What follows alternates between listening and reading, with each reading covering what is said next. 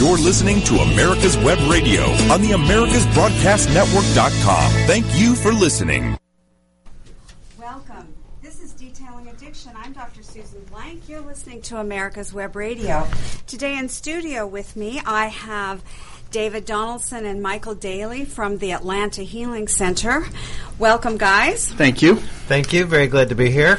Glad you're here. Uh, we have a couple of announcements, and then we'll get right into our topic for today, which is addiction in the news. So, the first thing I just wanted to make our listeners aware of is that on April 27th, uh, 2019, it will be another official Take Back Day sponsored by the um, uh, DEA, uh, the Drug Enforcement Agency.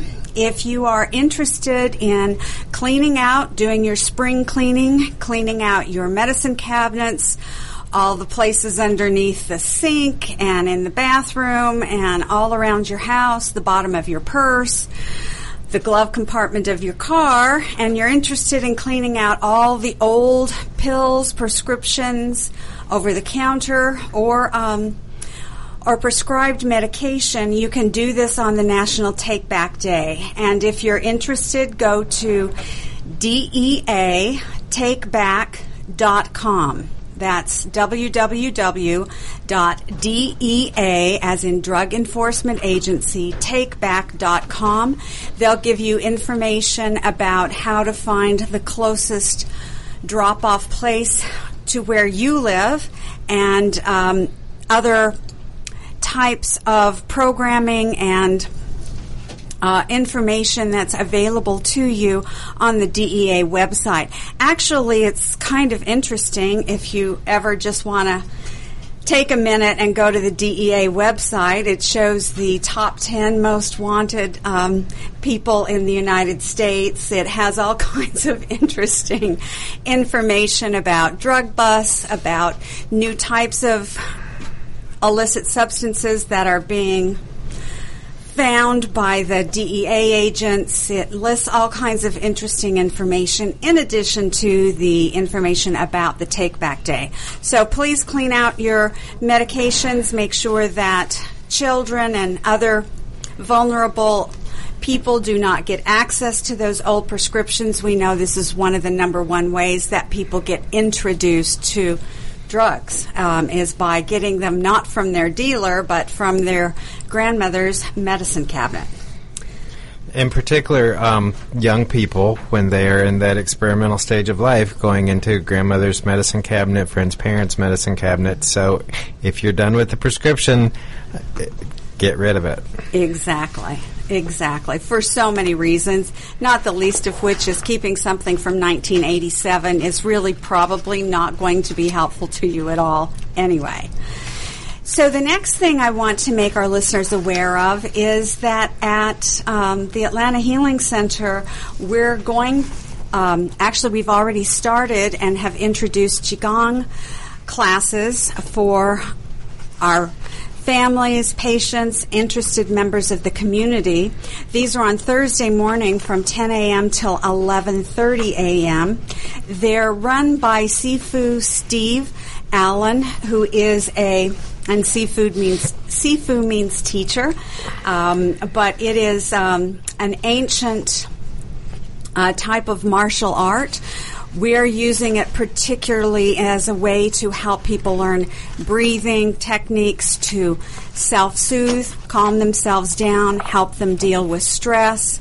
And so this is a great. Um, a great opportunity for folks. Uh, classes are $30 each, and if you'd like to come and try one out, please do. If you're thinking of joining the group, ongoing, uh, we ask that you make at least an eight week commitment so that you have a real opportunity to learn some of these techniques and be able to take the full advantage of having this experience. David, you went to a class last week. Uh, what were your thoughts? I um, I was pleasantly surprised, and I very much enjoyed the class. But in particular, his teaching style is is really pretty unique in the sense that he he really teaches and, and educates you about the breathing, about the the movements, and about the history of it, while at the same kind of teaching you movements and showing you how to do these things, um, the the the basic techniques. Um, so he never he never pushes you to a point of feeling like you've you're either feeling silly and stupid or feeling like you're just worn out. It's really a very very educational um, experience, um, and at the same time, really helping you to understand that the you have some control over your stress when you're stopping and learning to breathe in an appropriate way. So even even working in the field and doing this for a long time, it was a very it was a great experience to find this new technique for breathing. So again, those uh, classes are at the Atlanta Healing Center in Norcross, and they're on Thursday mornings from 10 till 11:30. If you'd like more information, you can go to our website www.atlantahealingcenter.com, or you can call us at area code 770 696 9862. 770-696-9862 and uh, ask about the qigong. It's um, it's a wonderful opportunity for you to uh, learn about how your body heals and how you can manage your stress with this exercise and breathing technique. And Sifu Steve uh, shared with us a few weeks ago that he was able to use this actually as a weight loss. Um, that getting involved with this again and um, dedicating himself to his breathing and his exercise found that it was um, really very beneficial to him. So uh, please do consider that and um, let's get on with the show. So today we thought we would talk about some of the very interesting things that are showing up in the news around um, addiction, around recovery, and there are just a number of things. David, you were just sharing with me um, a very interesting story about um, a person from Louisiana and a gambling addiction. Um, yes, this was this was interesting for me not only in the sense that this this is a, um, one of their elected representatives who is over is on the judiciary committee, and so there was question about this person disclosing that she has um, had previous issues with gambling, mm-hmm. being in the positions that she's in. So that part of it aside, what I found really pretty interesting was was some of the um, steps that are being taken for gambling uh, addiction in particular. What we've always known in treating chemical dependency is having a um, having a setup for monitoring really helps for success with physicians, with other professionals. When they have to give drug screens and when they have to show up and get support, their success rate goes up significantly. So, what they have set up in Louisiana, which I thought was very interesting in this story, is a voluntary program where people with gambling addictions can can voluntarily register with um, gambling authority to not go into casinos for a period of five years, and if they do, they're subject to arrest and they're subject to misdemeanor and possibly fines or possible jail time. Um, so that aspect that that with gambling addiction in a in a country in a city that's really becoming more and more um, known for its casino gambling, um, mm-hmm. riverboat gambling, and all those things that that they are really having to come to terms with ways to address that particular addiction. And I think that uh, that number of years, that five year mark, is one that we have known in the in the past, certainly among our professionals um, who must have a license in order to be engaged in their life's work, uh, that five years seems to be a really important number. That if you're able to maintain your sobriety for five years, chances are not a guarantee. There's uh, there's no guarantee with it, but certainly chances are great that you're going to remain sober for the rest of your life. So I think that is um, wise of them, and that people are um, aware that they need help, they need support and accountability, and setting this up that um, they uh, register with the gambling authority and that somehow the casinos are able to recognize people, uh, and with all of the facial recognition and other kinds of uh, electronic surveillance that we know is everywhere in casinos, I'm sure they're able to help support people in keeping their commitment to um, refrain from gambling. It's that kind of intermittent behavioral addiction that is so difficult to manage and it's one that uh, when it's so easy because it's uh, legal in your state and readily available, it makes it even harder for people to um, to avoid. So this was Senator Karen Carter Peterson who who disclosed this, and unfortunately, she disclosed it because she had been arrested and charged with mis- misdemeanor for violating the agreement that she had signed up for. But she, but the story goes on to talk about how she's you know, proclaiming that the program actually works. Mm-hmm. It worked exactly as it's supposed to. It and it stopped her from um, something that could have become much, much worse, as we see with chemical dependency. If a relapse isn't stopped with with a, with a first exposure, the the likelihood that catastrophe is waiting um, mm-hmm. is is very real, and the and the same is true with gambling addiction.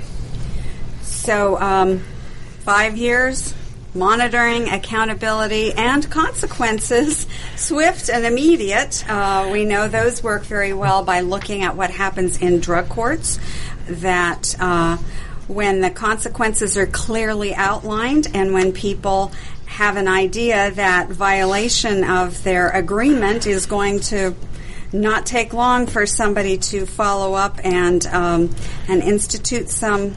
And part of what we always say in family group is don't give a, a ultimatum that you're not ready to live with. So when addicts discover that the consequence is actually going to happen, it becomes much, much more effective. Exactly.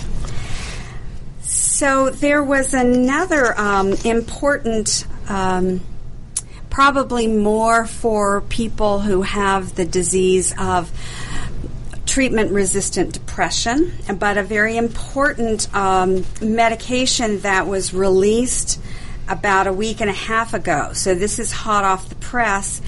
Um, this is um, a medication that's been released by Johnson and Johnson and Purdue, uh, or excuse me, Johnson and Johnson Janssen Pharmaceuticals.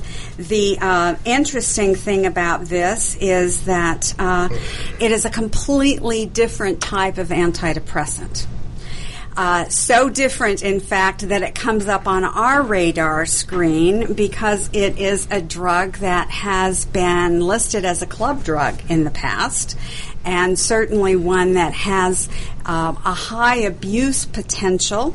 And um, rather than being like the previous antidepressants that focus on neurotransmitters like um, uh, serotonin, dopamine, and norepinephrine. This is a completely different one that works on glutamate and the ND, NMDA receptor. So when we come back, we're going to talk a little bit more about this new medication. Thanks for listening. The disease of addiction is a life altering challenge, not just for the person suffering its effects but also for the family and friends who support and love the one caught in its grasp. What should be the course of treatment? Who is the best person to render treatment? And what is the best place to go for the care that is needed? We know that you want answers to these and many more questions. Call 770-696-9862 and speak to a representative of the Atlanta Healing Center. They can tailor a program specifically designed to address the needs of the person suffering with an addiction or give you guidance as to where that help may be found. Information is the key, and the trained staff at AHC is here to assist. If you wish, Whether you can also get more information on the Chevy website or taking the family on a vacation in a 71 Oldsmobile Vista Cruiser, you need to tune in to Classic Cars with Steve Ronaldo and Jim Weber every Saturday from 8 to 9 a.m. on americaswebradio.com. The disease of addiction is a life-altering challenge, not just for the person suffering its effects, but also for the family and friends who support and love the one caught in its grasp. What should be the course of treatment? Who is the best person to render treatment? And what is the best place to go for the care that is needed? We know that you want answers to these and many more questions. Call 770-696-9862 and speak to a representative of the Atlanta Healing Center.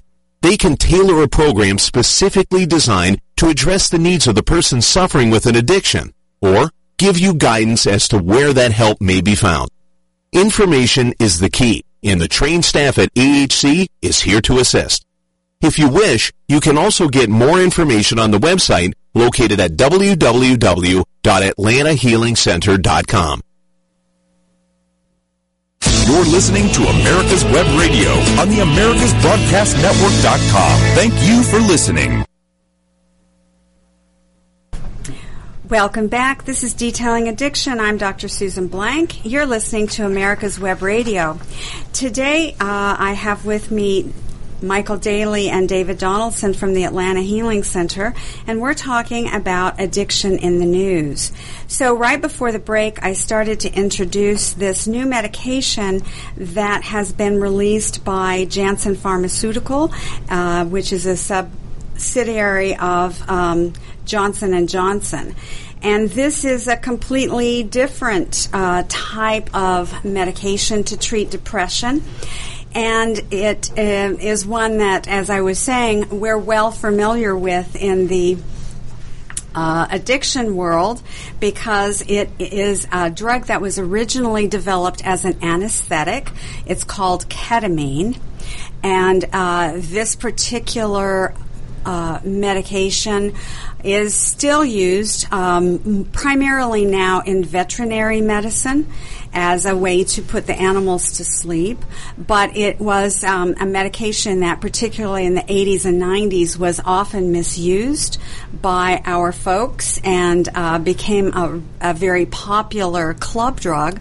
Um, lots of different names for it, but um, the striking effect that people have when they use this is that they become psychotic and they um, have hallucinations, they have delusions, the, uh, the world around them doesn't look like it normally does, and their brain and body don't always respond like normal and the uh, the fine line between using it to get that experience and having you trip over into anesthesia where you are unconscious, uh, it, it's a, a, a, dosing challenge, shall, shall we say, at least for the illicit user.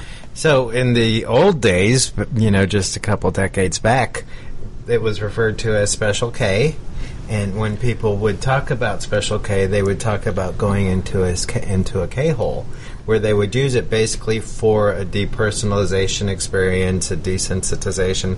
And when I talked to patients about the experience they had, they would they would say they literally felt like they were just kind of stepping into another um, another world that they the music would be going on around them because it was often mm-hmm. a dance club kind of thing, and all of this would be happening, and they would feel like they would just step out of their world into another world.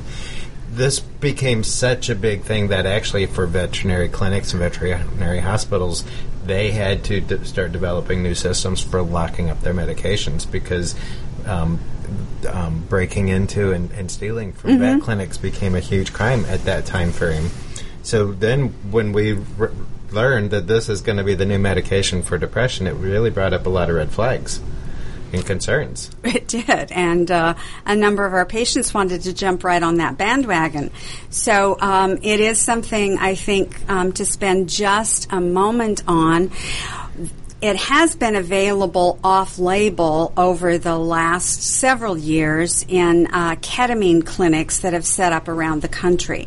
So they're using it IV in those situations. Sometimes they're using it for complex regional pain uh, to help people with just really complicated pain syndromes that don't respond well to other medications. It also has been used um, offline or excuse me, off label, not offline, off label as an IV medication for the treatment of depression. Now, uh, what Janssen Pharmaceuticals did was um, they took the active isomer of the active ingredient. So when you look at most chemicals, there are um, what we call mirror images. One chemical is the exact copy, but as though you're looking in the mirror. So what would be your right side? Um, straight across from you would be the other chemical's left side. And usually one of these chemicals is very potent and has most of the activity. The other side, the mirror image, is not very potent or not at all active.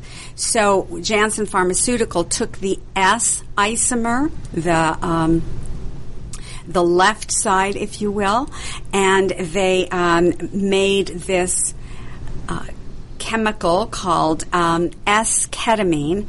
It's spelled with an E-S, esketamine, and uh, this they put into a nasal spray. So in this situation, rather than getting an IV, as most of the ketamine clinics around the country have been using it, this is uh, a prescription medication that is given by nasal spray. The um, difference about this is that in addition, the patient has to demonstrate that they failed two other antidepressant classes, not just two other antidepressants, but different categories of antidepressants. They have to be currently on an antidepressant while they're given this medication. Their doctor has to be specifically trained in administering and monitoring the patient the the doctor orders the medication. It is sent from the specialty pharmacy to their office, and the patient takes it in the doctor's office. This is not a medication that they would take home and just dose themselves, um, like we do with most antidepressants. So the patient uh, administers the nasal spray themselves in the doctor's office, and then they have to be in the doctor's office for at least two hours and have to be closely monitored because of some of the um, the side effects that can be um, pretty significant. Uh, you can have um, difficulty with uh, elevated blood pressure. You can have difficulty with actual hallucinations, uh, a psychotic break, severe anxiety, and lots of um, uh, possible bad uh, side effects and complications. So they have to be watched very carefully. Uh, the shipments of this medication are supposed to start out uh, on March 17th or March 18th. So that was just. Um, uh, last week that they started giving it. Now, the interesting thing is that um, when people are getting the IV um, infusions, um, they cost several hundred dollars. Also given in a doctor's office. This medication is going to cost $900 per session. And since for the first month you have to have two of these uh, sessions where you go to the doctor's office and wait there um, two hours after you've administered the um, medication. Uh, it's estimated that it's going to cost roughly seven hundred or seven thousand dollars per month for this treatment. Um, the next month you have it once a week per week. Following that, um, the studies indicate that you need to take it once every other week or twice a month. So What's not clear is how long it's going to take for um, for this to work, how long you'd need to continue it, but um, they have shown uh, some mixed results. When the uh, particular medications were reviewed by the FDA and they looked at the trial, um, the, the human trial data they found that two of them were better than placebo.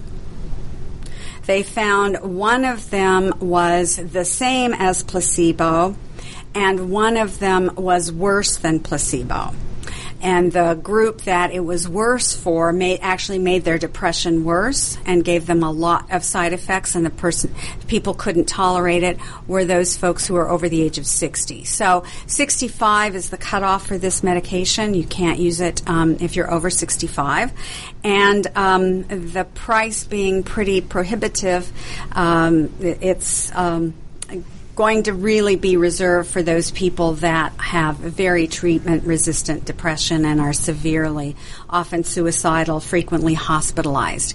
The other contraindication for this medication is if you are a um, person who has the disease of addiction. You should not be given this medication if that is the situation. So that's why we're reviewing it a little bit on um, on the show today because of this big push that we're going to see, there's going to be a lot of marketing around this particular drug, and a lot of people may be interested in it. And certainly, um, there's reason to suspect that it may be helpful for some people, but uh, people who have the disease of addiction should not use this medication. So I would imagine some people have to be thinking, why would I pay nine hundred dollars a dose when they're using it at the vet clinic for five dollars on my dog? Why don't I just get some of my dog's medication and have the same effect? What's the answer? uh, the answer is um, the difference between those folks that are giving the infusions in their um, office. They're rarely trained in the treatment of depression. They certainly don't have to be trained to deliver the IV ketamine. Often they're actually anesthesiologists or other uh, folks who are familiar with the drug and um, and they provide it. So there are not the safeguards around this medication that there um, are. Um, excuse me, with the IV medication that there are with this um, nasal spray. So I, I'm I'm not sure how this is going to play out, but it will be a very interesting thing to see over the next few months. We're going to take a break. When we come back, we're going to talk about more addiction in the news. The disease of addiction is a life-altering challenge, not just for the person suffering its effects, but also for the family and friends who support and love the one caught in its grasp. What should be the course of treatment? Who is the best person to render treatment? And what is the best place to go for the care that is needed? We know that you want answers to these and many more questions. Call 770-696-9862 and speak to a representative of the Atlanta Healing Center. They can tailor a program specifically designed to address the needs of the person suffering with an addiction or give you guidance as to where that help may be found. Information is the key, and the trained staff at AHC is here to assist. If you wish, you can also get more information on the website located at www.atlantahealingcenter.com. This is Dr. Susan Blank, host of Detailing Addiction and medical director of the Atlanta Healing Center. Please join me on Tuesday afternoons at 4 p.m. Perhaps you are struggling to cope with the disease of addiction. If not, you probably know a family member or friend that needs help in battling the cravings and the personal and professional damage done by the effects of drugs or alcohol. Get a pen and paper and be ready to write down the following.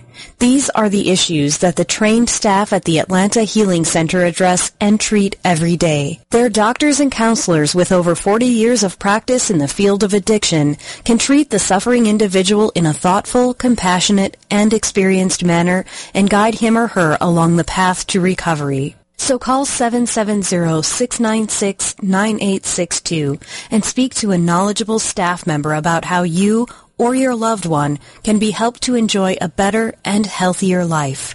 More information is also available on the website at www.atlantahealingcenter.com. You're listening to America's Web Radio on the AmericasBroadcastNetwork.com. Thank you for listening. Welcome back. This is Detailing Addiction. I'm Dr. Susan Blank. You're listening to America's Web Radio.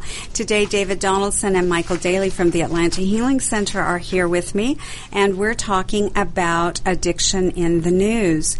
So, um, there's been a couple of interesting um, legal situations that have shown up in the last couple of weeks, and I think Michael, you've got an interesting one regarding uh, another pharmaceutical company. We just finished talking about Johnson and Johnson.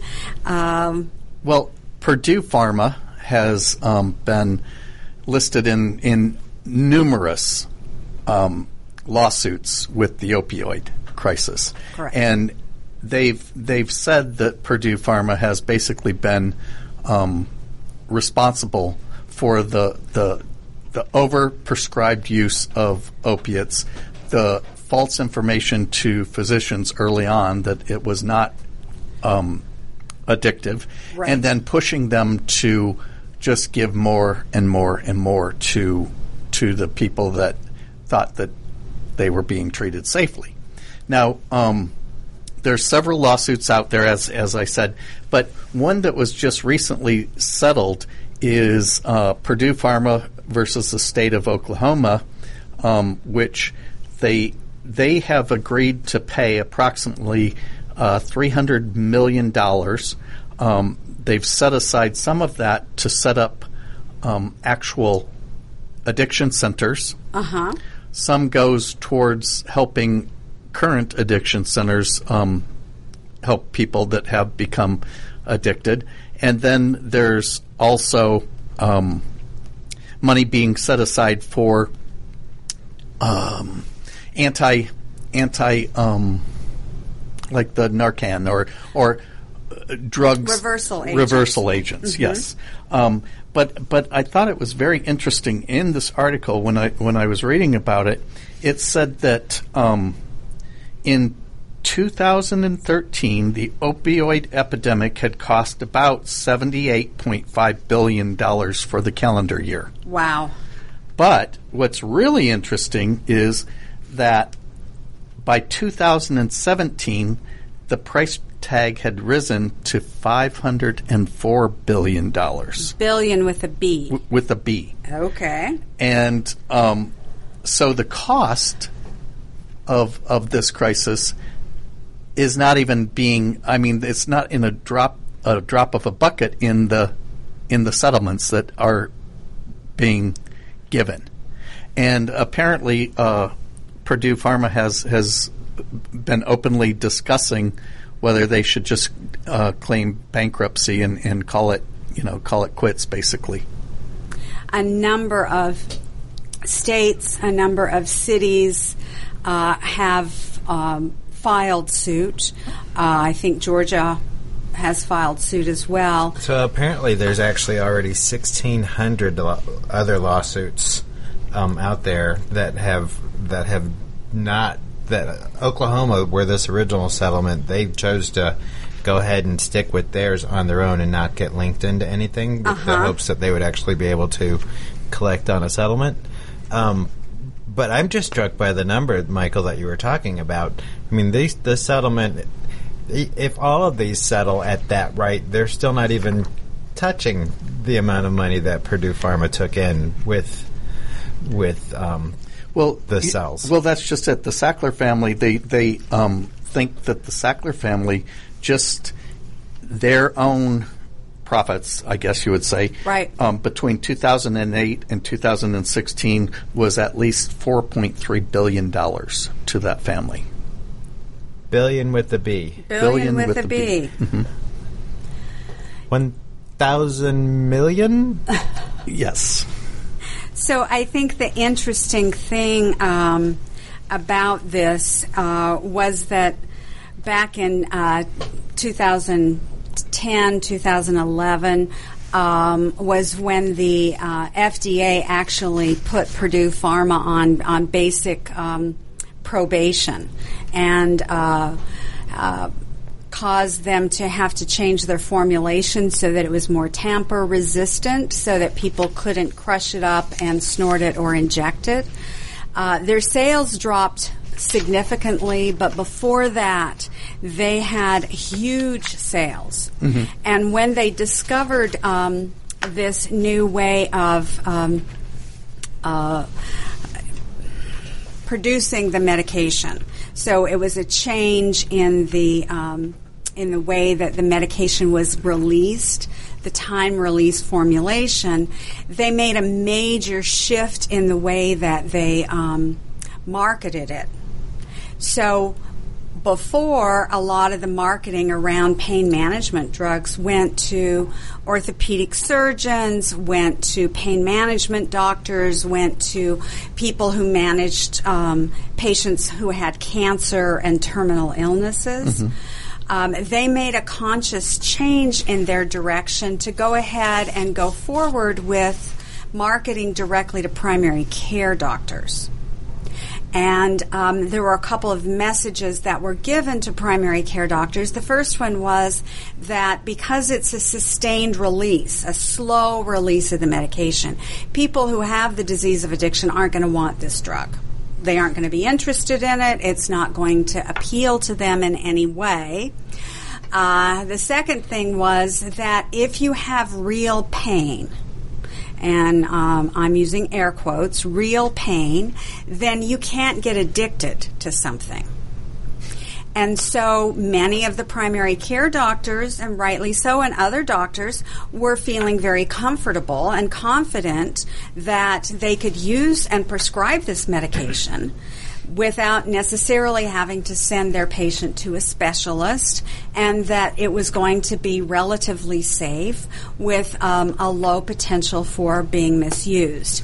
Well, that's um, that was a very um, calculated effort on their part, and um, the rest is history uh, because we know people with addiction did like this medication. Absolutely. And they found ways to. Um, to bypass the sustained release by crushing it, um, snorting it, injecting it, and um, and it became very popular, not just with people who had uh, pain problems, but very popular with people who had the disease of addiction.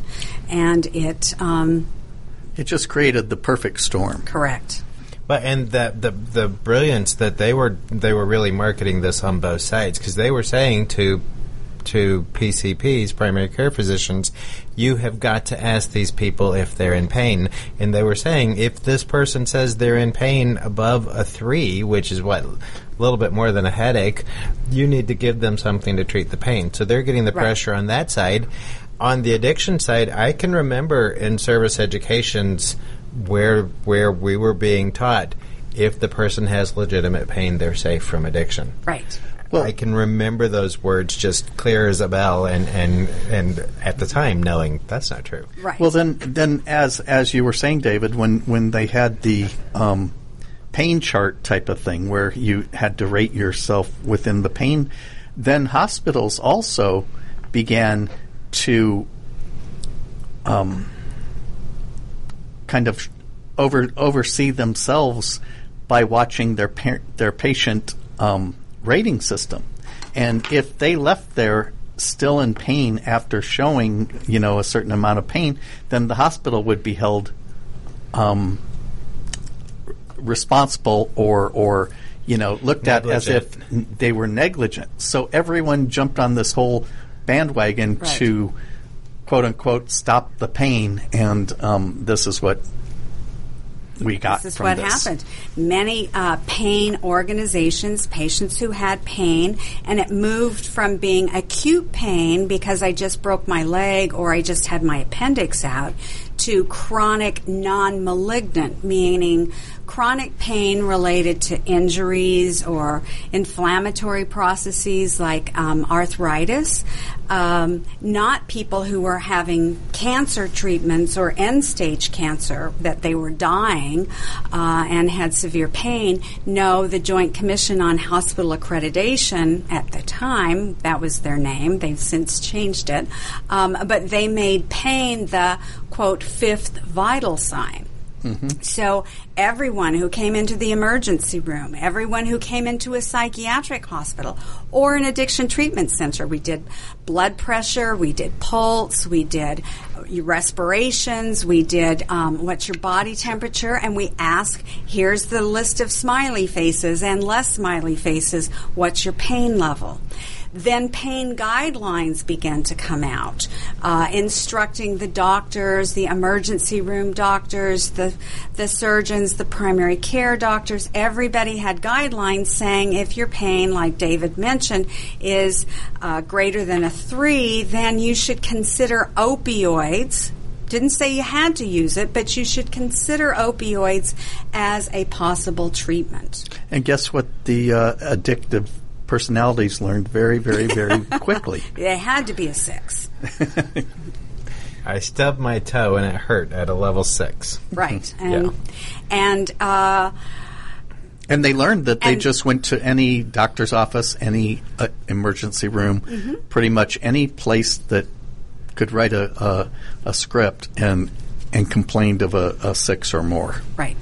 And that made it much easier for people to doctor shop, to be able to go to multiple locations, multiple treatment centers, multiple physicians, and be able to um, report pain and be able to get a prescription for it. So that whole snowball, uh, as you say, the perfect storm. We've got uh, a change in marketing to primary care reducing the anxiety about writing this medication. We've got the pain people, people who have pain, lobbying for we need a change. We've got chronic pain now that that hadn't been well treated, and there's some truth in that. Um, then we've got um, We've got the uh, hospital organizations, and then following close by, a lot of other official organizations developing guidelines around how to treat the pain. And we have this medication that became extremely popular, many, many billions of dollars worth sold, and um, and now we have this uh, crisis and we've we've focused on the opioid crisis in the past, and, and I think that there are still way too many people dying. I think the difficulty is that in focusing on this, that we're missing the opportunity to really talk about addiction as addiction is addiction, and the substance is not the problem; it's the person's brain. But this has led to a, a change, and we've actually noted for the first time a decrease in life expectancy. Mm-hmm. And this decrease in life expectancy moving from but um, that's in the U.S. That's in the U.S. Yes, um, as we've seen the opioid epidemic occurring, um, we're seeing that the life expectancy has now decreased from, I think it was 78.6 to 78.5 years. Um, and that um, many of these deaths are related to this younger age group, the 25 to 45 year old um, age groups that we're seeing uh, reported um, dying from the opioid crisis. So here is where this perfect storm has now landed us in the opioid crisis, and we're reducing our life expectancy. We're going to take a break. When we come back, we're going to talk about more addiction in the news. Thanks for listening. Perhaps you are struggling to cope with the disease of addiction. If not, you probably know a family member or friend that needs help in battling the cravings and the personal and professional damage done by the effects of drugs or alcohol. Get a pen and paper and be ready to write down the following. These are the issues that the trained staff at the Atlanta Healing Center address and treat every day. Their doctors and counselors with over 40 years of practice in the field of addiction can treat the suffering individual in a thoughtful, compassionate, and experienced manner and guide him or her along the path to recovery. So call 770-696-9862 and speak to a knowledgeable staff member about how you or your loved one can be helped to enjoy a better and healthier life. More information is also available on the website at www.atlantahealingcenter.com. Hi, I'm Dr. Mike Karuchak. Join me and my co-host Dr. Hal Schertz every Thursday morning at 8 a.m. and listen to the Doctor's Lounge where you get a private insight into the conversations that doctors have amongst themselves. Join us Thursday, 8 a.m. every week.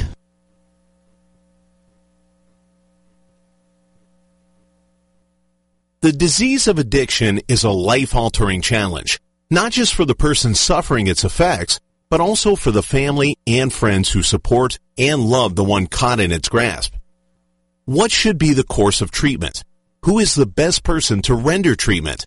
And what is the best place to go for the care that is needed? We know that you want answers to these and many more questions. Call 770-696-9862 and speak to a representative of the Atlanta Healing Center.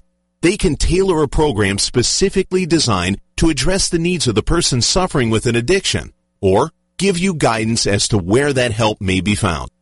Information is the key, and the trained staff at AHC is here to assist. If you wish, you can also get more information on the website located at www.atlantahealingcenter.com. You're listening to America's Web Radio on the AmericasBroadcastNetwork.com. Thank you for listening. Welcome back. This is Detailing Addiction. I'm Dr. Susan Blank. You're listening to America's Web Radio. And today I have with me David Donaldson and Michael Daly from the Atlanta Healing Center.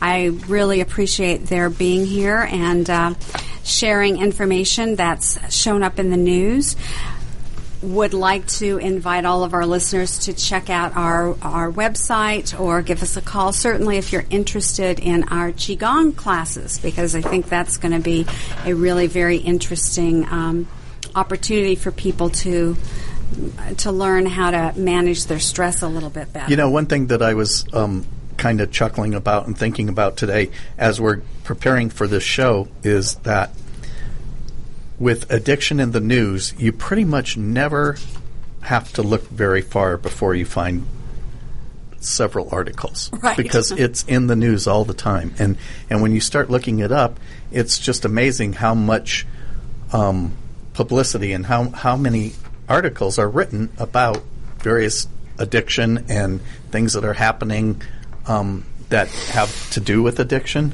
in the news.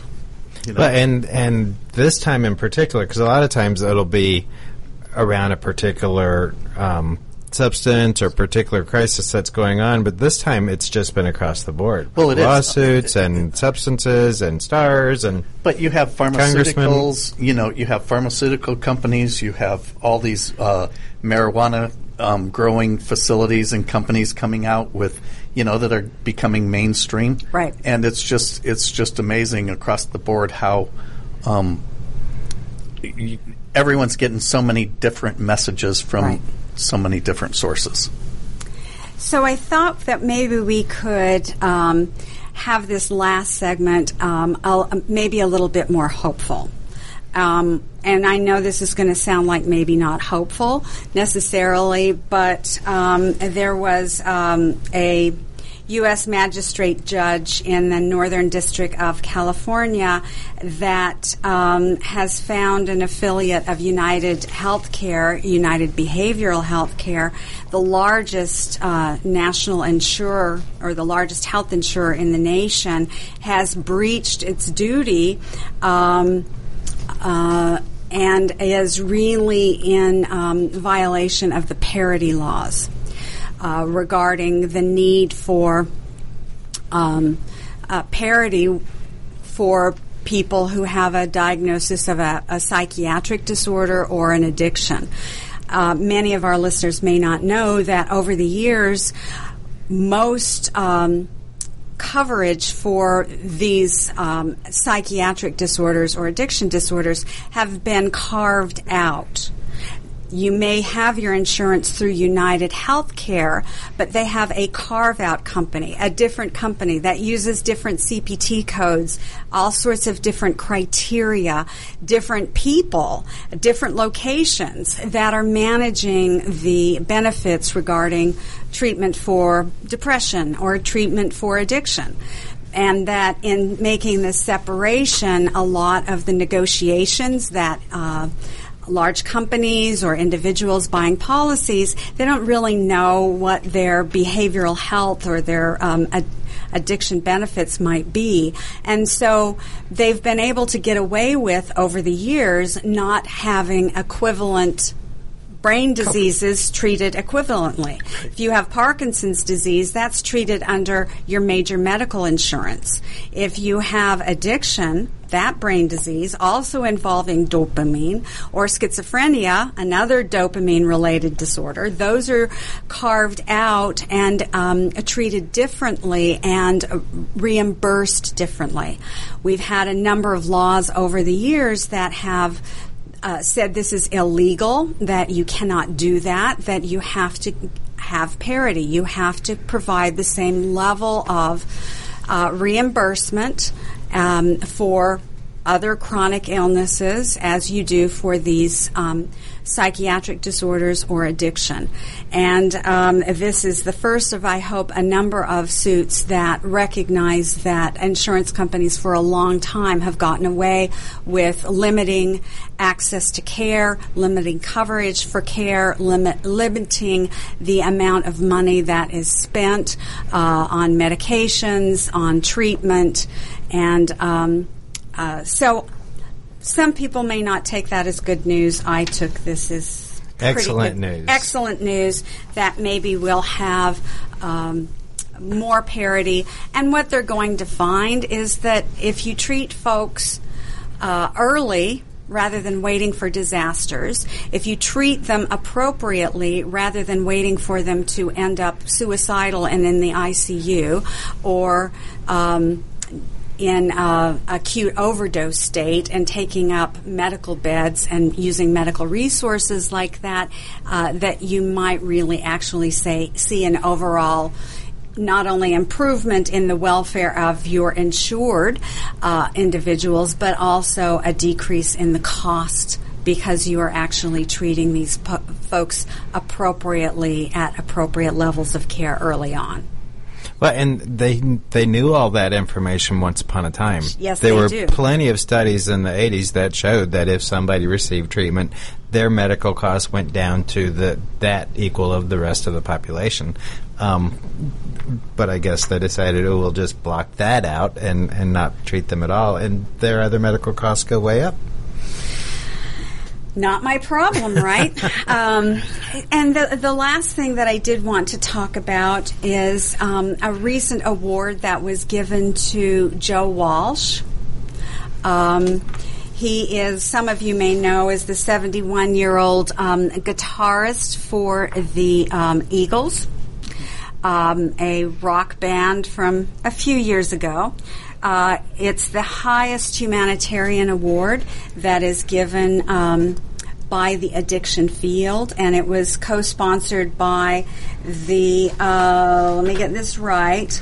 Um, the group, the nonprofit group Facing Addiction, and the National Council on Alcoholism and Drug uh, Dependence. So these two organizations um, recognized him for his 25 years of sobriety and his willingness, um, along with his brother-in-law Ringo Starr, to um, and their two wives, who are also in recovery, um, that they have um, been leaders in the in the industry, uh, letting people know of their struggle with addiction and their success in recovery, and really. Uh, putting a face with this disease and a voice with this disease. So I thought that was a really wonderful um, award that they got, and I know they were kind of outed and not necessarily 100% sure they were ready to tell people many, many years ago that they had the disease, but that they shared their story. And there was a really nice article in the Rolling Stone about um, about this evening and about their lives. Well, that is good because I think um, that there there are so many musicians and artists and actors um, that struggle with the disease, and it should help people understand that anyone can can have it, and and that it shouldn't be something that is kept secret. Well, and the other part that's so great about this this article in particular, I encourage anybody to to get a copy of it with the Rolling Stone, is that it really he he is very open about his struggle to reclaim claim his craft. Right. You know, he really talked about how afraid he was to go back on stage and perform his first time clean and mm-hmm. sober. And he said it took him 10 times before he actually started to feel a certain level of comfort that he still knew how to do what he had been doing his whole life. And so many people their big fear about getting clean and sober is that they're not going to be able to support themselves and they won't be able to do what they've always done without the, the benefit of alcohol or drugs. And when that has been their experience, that their creativity, when they wrote the songs, when they performed the songs, when they uh, recorded the songs, that they were under the influence of alcohol or other drugs. Uh, we, we see this over and over again with our patients. The surprise that they have that they can have fun, that they can be creative, that they can be successful, sometimes even more successful in their career when they stop using drugs and alcohol. And that's the hope, um, that's the, um, the power of recovery. So, wanted to share this very powerful story with you and um, wish you all a very good week and a very um, enjoyable time until we see you again next week on Detailing Addiction. Thank you. You're listening to America's Web Radio on the AmericasBroadcastNetwork.com. Thank you for listening.